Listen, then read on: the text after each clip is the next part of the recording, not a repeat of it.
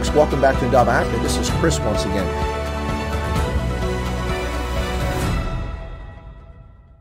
Hello, folks. Welcome back to Chris Wyatt Africa here on Saturday, June 12th, 2021. Pleasure to have you back. We're back to ultra low latency. Looks like that's working once again. Good to see that. Let's get to Indaba African news of the day. I'll be here for just an hour or so today. I need to get on the road to Leesburg, Virginia for Old Glory DC versus New Orleans NOLA Gold uh, Major League Rugby competition taking place today. I have interviews with uh, head coach for New Orleans, Cam Dolan, JP Duplessis from South Africa, and um, unfortunately, we have not reached the threshold I was hoping for to get to 1,000 so that I could live stream from there. That's unfortunate, but that is the reality as we've been harassed on PooTube. We are up to 971 though. Shame, just 29 people away from busting through that cap and getting to where we want to go. Also, thank you so much to those who are tuning in. We're uh, I, I, it's it's crazy. It hasn't been since April of last year that I excited when a video of mine reached 100 views. but but with none of my videos reaching 100 views of late and all the suppression harassment, um, as I approach 100 views on a video, I get a little bit excited now.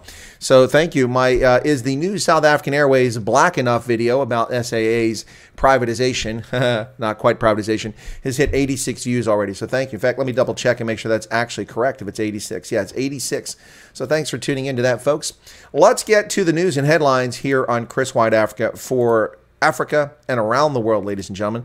We'll start off with that story in South Africa where the um, uh, whatever his uh, state-owned enterprises, you know, kleptocracy ministry. I don't know what it's called, but uh, Pravin Gordhan has announced that the South African government has privatized 51% of the failed, defunct South African Airways. That's right, ladies and gentlemen, airline that doesn't fly. It has zero pilots. It owes billions of dollars in debt and hasn't flown for months but it's been sold 51% to a consortium known as the Takatso Consortium. Now, what is Takatso? Takatso is a combination of Harari, or Hiri, uh, which is a, a, organization, a capital fund owned or managed by Tshepo Mahloele. It was a former deputy finance minister under Thabo Mbeki's regime. And then Gidon Novick, who is a successful serial entrepreneur, the former CEO of Comair in South Africa, the founder of Kulula Discount Airline, as well as the recent launch of Lift Airlines in South Africa. So we will talk more about that shortly. South African schools have changes coming up, ladies and gentlemen. We're going to talk about the effort to wipe out South Africa's history and rewrite it for students. Many minority students have already no concept of their own history because it's been wiped from the books. But now the state will formally seek to distort and lie about the history of South Africa. Kind of what the National Party did for a long time, too, just the ANC doing it now. And adding East African languages because we all know that East African languages are the key to success in Southern Africa. More to come on that. President Eric Masisi has gotten the jab. That's right, ladies and gentlemen. He got the jab. Congratulations to Eric Masisi. Only took Botswana mm, nearly seven months after the rest of us started getting them. Zimbabwe's courts are captured. I've told this story many times, but the uh, High Court has ruled that Chief Justice Luke Malaba can return to work. Now, of course, he he was reappointed by the crocodile, Emmerson Mnangagwa, illegally, unconstitutionally, to extend his term uh, because he's required to retire at the age of 70, according to the Constitution, which came from 2013. So Zimbabwe can't even be bothered to follow their own constitution that's not even a decade old, but hardly a surprise there. Meanwhile, the government of Zimbabwe has refused or turned down vaccine donations. In the midst of a pandemic in which they have no idea what they're doing, the government of Zimbabwe has refused donations of viable vaccine for its citizens. Again, the government of Zimbabwe has turned down free donations of vaccines to protect their population. I ask you, who do they care about? Citizens or cadres? And I think you know the answer there. President Edgar Lungu of Zambia can, in fact, stand for re-election. This is a long-standing question about whether he can stand. The courts have decided that his partial term, in which he filled in for the deceased president, does not count, which would be the correct decision. Similar situation would have would have fit for Jerry Ford. Gerald Ford would not have um, would not have had his first term count against him because it wasn't his term. He was finishing someone else's term. But alas, he lost his election bid and never ran again. President Buhari of Nigeria lays down the gauntlet for troublemakers in Nigeria. And the U.S. is pushing for Nigeria to lift the ban on the abusive tech titan Twitter. Bloomberg News abandons all pretense that Bloomberg is a business magazine. And I'll tell you about those about the details of that story here shortly. And Joburg service rates are skyrocketing once again. We'll talk about that story as well. Indonesia, South Africa, and Mexico all join the chorus to rob corporations around the world with this ludicrous minimum international tax rate for corporations. Of course, South Africa wants this, saying it's unfair that people that work for their livelihood, people that have ideas and entrepreneurialism and create things, you know, people like Elon Musk, who can't do it in South Africa because it's racist system and because of its defective economy, have to go abroad to use their talents to become billionaires and produce untold wealth for many people, including employment for tens of thousands of people in high tech fields. Can't do that in South Africa. Not, not, not, not unless you're black enough. If you're black enough, you can do it. Otherwise, you can't do it in South Africa. So these countries that fail, Indonesia, South Africa, Mexico, want to be able to set a minimum rate so that no one can be more competitive on a tax standpoint than they are, and they can steal with global approval. El Salvador adopts Bitcoin as a legal tender. Interesting news. First country in the world to accept Bitcoin as legal tender. And the chairman of the Joint Chiefs of Staff, General Mark, Staff, General Mark Milley, seems to be at odds with uh, the uh, deputy premier of the Chinese Communist Party resides at 1600 Pennsylvania Avenue. That's Bo Chi Jiden. Um, so we see that the chairman of the Joint Chiefs of Staff, Mark Milley, has said that China has stepped up its military and it has become a serious threat. Contrast this with President Biden, who's running around screaming the sky is falling, telling his religion, his deep faith of climate change is the most serious threat to America's national security. Seems to be a bit at odds with the chairman of the Joint Chiefs of Staff. Just saying. Well, folks, those are the headlines. Let's get to a little in depth analysis and coverage of the actual news stories. As I mentioned, South Africa's Pravin Gordhan has announced that they have sold off, but it's not sold. Takatso by the way, Takatso is a Sesotho word which means aspire. But Takatso Consortium doesn't have to pay for 51% of South African Airways. Give me 51% for free. They promised to invest 3.5 billion rand or 258 million dollars. That's not going to get very far. That's not going to get very far at all. But let's take a look at this story here. This is the story of the day here that we're uh, it's trending, and we're talking about it. But you wouldn't know it from viewership on my video that it's trending. Gordhan unveils sale of 51% of SAA. Harith General Partners and Global Airways make up the Takatso Consortium, which is the preferred strategic equity partner for the airline. Why is the government retaining a 49% stake in South African Airways? Now, the airline hasn't made a profit in a decade, has virtually no aircraft left, has no pilots because they've all been fired, and 80% of their staff have been let go. So, what exactly are they buying into? The story from Bloomberg sells state airline to private equity venture. That's misnomer. It's misleading. 49% retains with the ANC, so they're not getting rid of it but they give up the majority share in it. Public Enterprises Minister Pravin Gordhan, the current shareholder representative of the South African Airlines, announced that on Friday, investors will own a 51% majority shareholding in the airline. The government will hold a minority stake at 49%. The Takatso Consortium, which includes well known figures in South African aviation industry, will be chaired by Harith CEO Tshepo Mahloele and Gidon Novick the former Comair CEO who recently launched the low-cost airline Lift, and also is the uh, the talent behind Kulula. They're going to inject 3.5 billion into the airline. Well, we'll see what happens there. Mm, a 16, 17 month bankruptcy that they've gone through here. South Africa was last profitable in 2011 and recorded cumulative financial losses of nearly 18 billion rand in a five-year period from 2012 2017. They have received 32.3 billion in bailouts from taxpayers over the years, folks. 33 billion in taxpayer bailouts just since they've been unprofitable. So what makes you or I think that 3.5 billion, 268 million dollars is going to be enough for this defunct airline? It's not. SA isn't flying. It has no pilots. Not to mention its charter and its licenses for gates and for airports. Do they even exist? Are they still valid? Those are legitimate questions. But there you have it. SAA. this this carcass refuses to rot and go away. Just bury it already. Sell off the name in an auction and let someone come back that knows what they're doing without a government stake, unless you want to give that stake to a national sovereign wealth fund.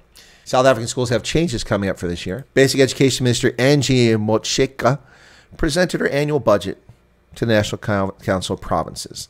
And in that budget, she talks about the following the introduction of marine sciences and aviation as subjects. You, okay, you're going to teach aviation in public schools, in primary and secondary school?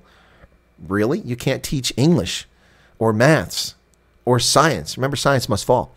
The establishment of focus schools to cater to learners with special talents and aptitudes across a wide range of scholastic endeavors. We had those but they're gone, courtesy of the ANC and its perversion of the education system. A revision of the history curriculum, including a new focus on African and local history. Ah, you see that racist statement there? African and local history.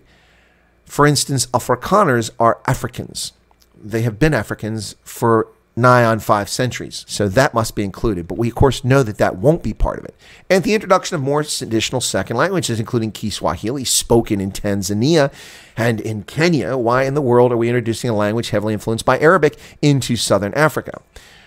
Now, the Khoi, Nama, and San languages, as well as South African Sign language, will be introduced in school.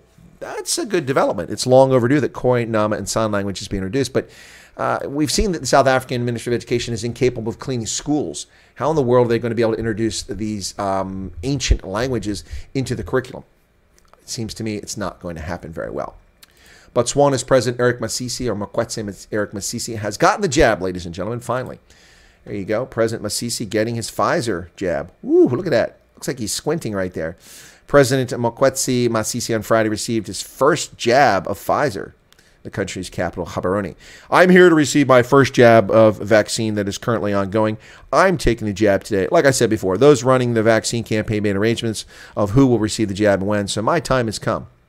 He encouraged everyone to take the jab when their time comes in order to save lives. Southern African country is currently administering a second dose for people who received the first jab of the Chinese vaccine.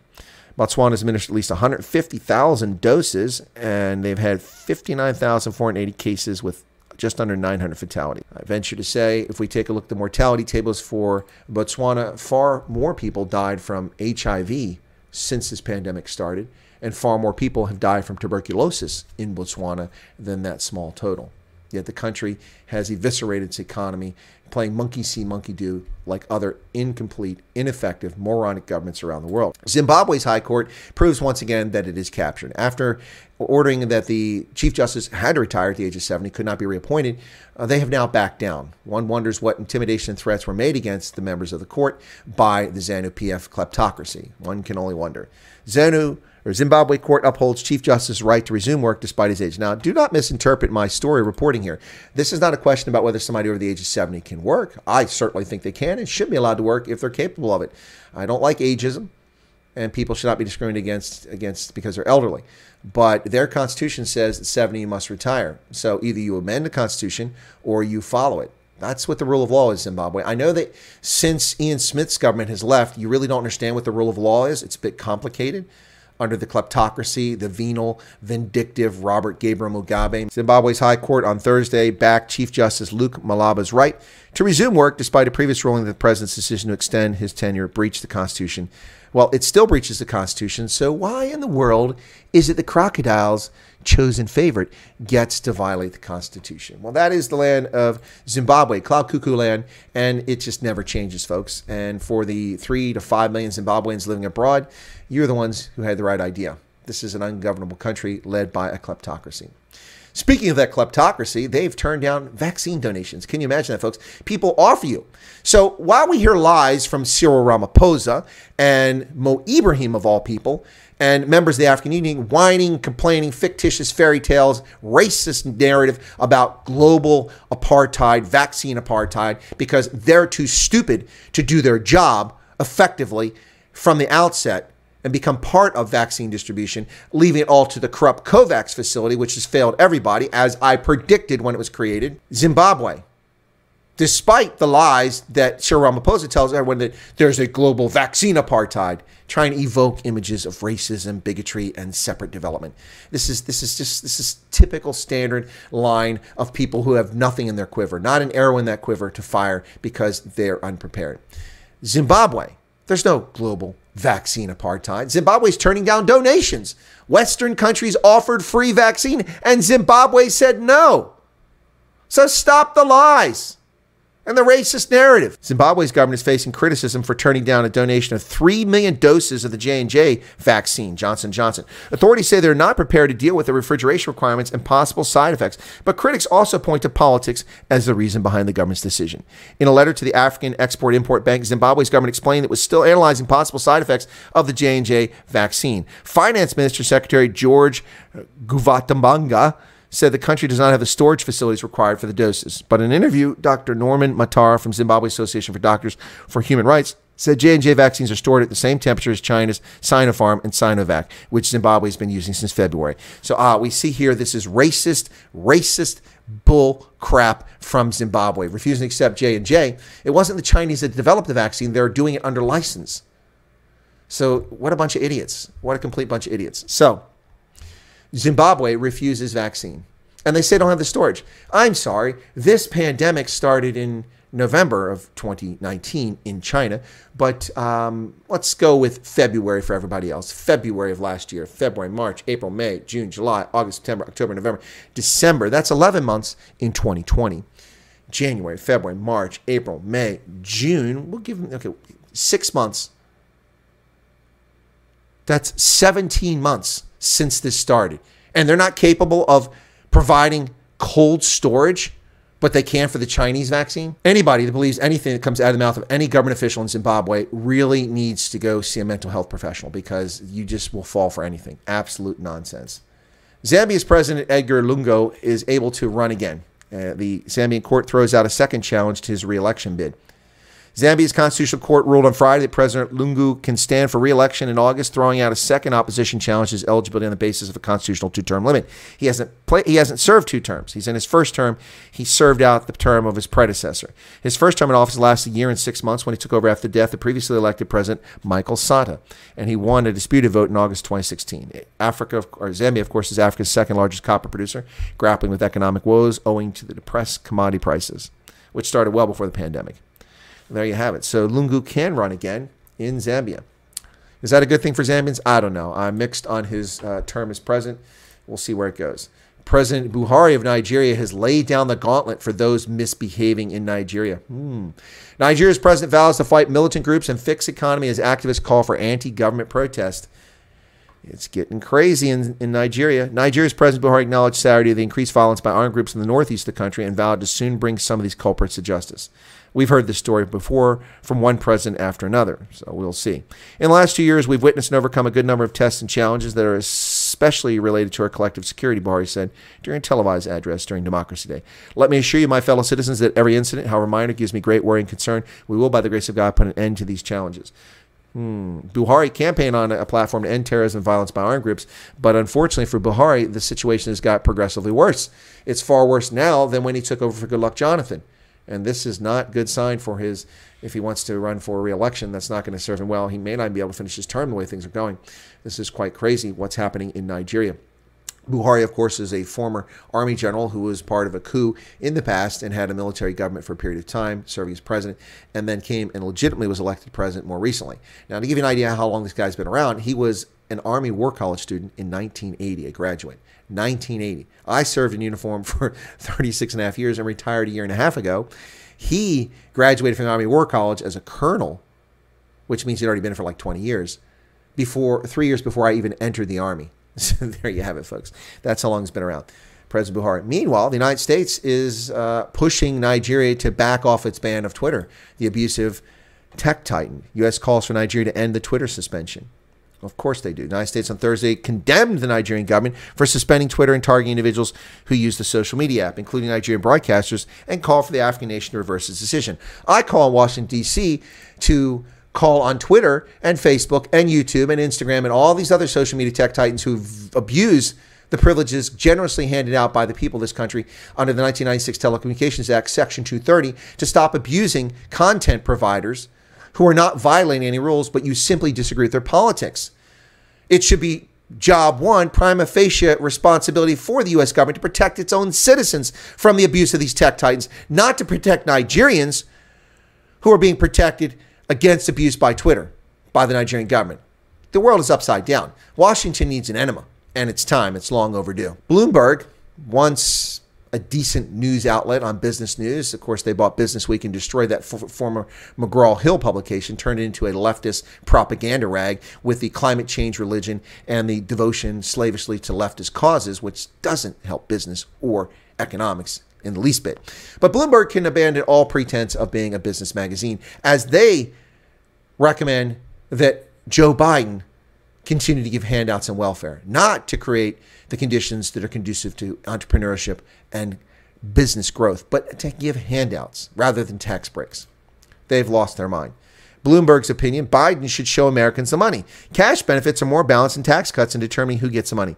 Now, excuse me, this is a business publication, ostensibly to talk about the prospects for business and would be an organization that understands capitalism, market based economies. Yet their recommendation to Joe Biden is to continue to extend and expand the welfare state. Now, who exactly pays for that? Only a handful of us actually pay for that nonsense, but that's what they want. These people have lost their mind. They're not a business publication, they're a propaganda outlet. And this is prima facie evidence of it right here. Whether Joe Biden's presidency will be transformative, as many are hoping it remains, are you delusional? But if it does not turn out to be one of those pivot of history kind of presidencies, no, it's not going to be unless he destroys a country, like that of Ronald Reagan or Franklin Roosevelt. what will be the big economic policy idea that comes out of it? Nothing. For Reagan, it was tax cuts. For Biden, it will probably be cash benefits. This article is calling for the government to dole out money to make people dependent on the state instead of on their own merit.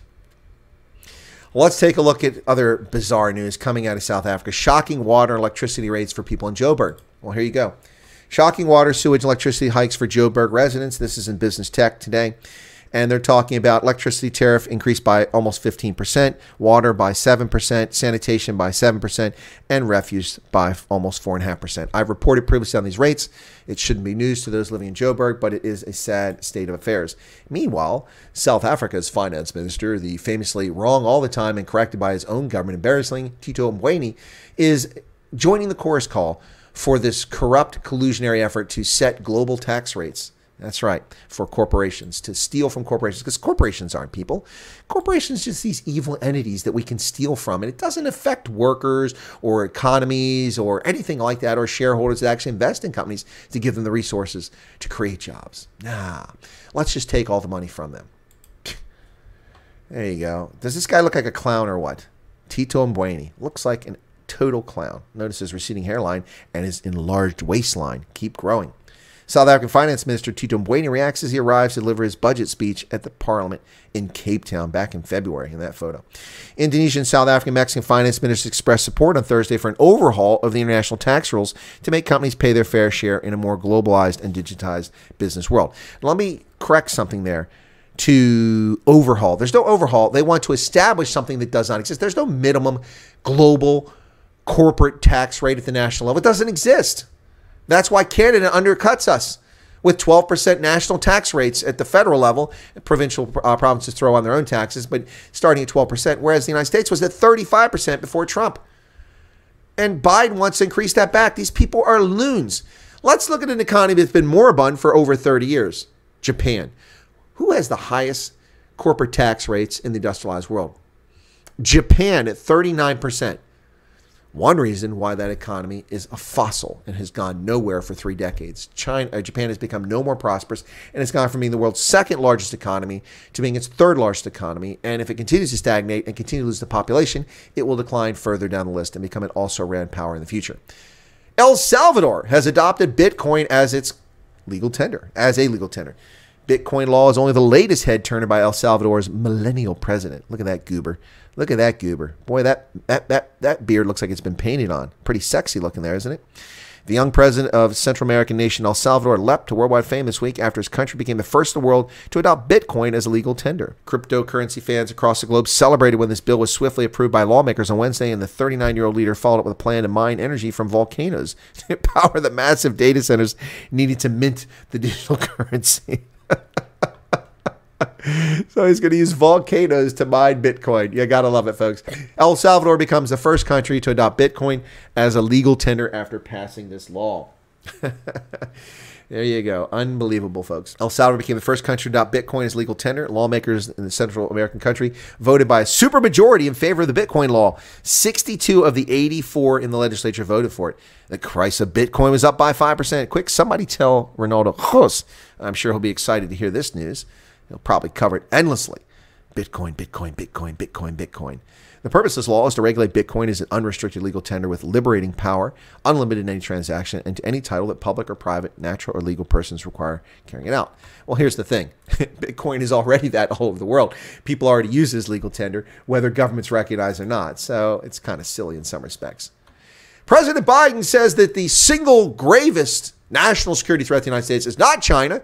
It's not a nuclear powered Iran. It's not a nuclear powered North Korea. No, it's not a global economic meltdown. It's not the pandemic. None of those are the single greatest threat to our national security, nor the invasion of our border and the abrogation of our sovereignty, or the failure of the chief executive and the commander in chief to exercise his responsibility as the commander in chief and protect our nation. None, none of that matters. Cyber attackers, not the top threat. Of course, the top threat is from his faith of climate change. That's what he says is the greatest threat to the national security of the United States. Talk about detached from reality. Well, a little dose of reality here as the chairman of Joint Chiefs of Staff, General Mark Milley, tells us what the real threats are. U.S. top general warns China increasing military at serious and sustained rate. Army General Mark Milley, chairman of the Joint Chiefs of Staff, said it's necessary that the United States retain our competitive and technological edge over the Chinese Communist Party, which comes after President Biden and Pentagon Chief Lloyd Austin raised similar concerns recent days about the rhetoric coming from the Chinese Communist Party. Of course, that's after Biden said that climate change is the most dangerous. Austin told senators on Thursday that Biden's defense request of 715 billion is needed to meet the challenge posed by the increasingly assertive regime. The request is driven by a recognition that our competitors, especially China, continue to advance their capabilities. Well, on that one, I'm going to disagree. $715 billion is a bit excessive in my book for the U.S. Department of Defense. It could be cleaned up so much better. It just needs to be managed in a far better fashion. Interesting. You hear that coming from a military person, but that's what I've been saying for many years. Folks, those are the headlines and in depth news analysis on those headlines from today, June 12th, 2021. Thanks for tuning into Indaba African News. We appreciate your patronage and your support for the channel.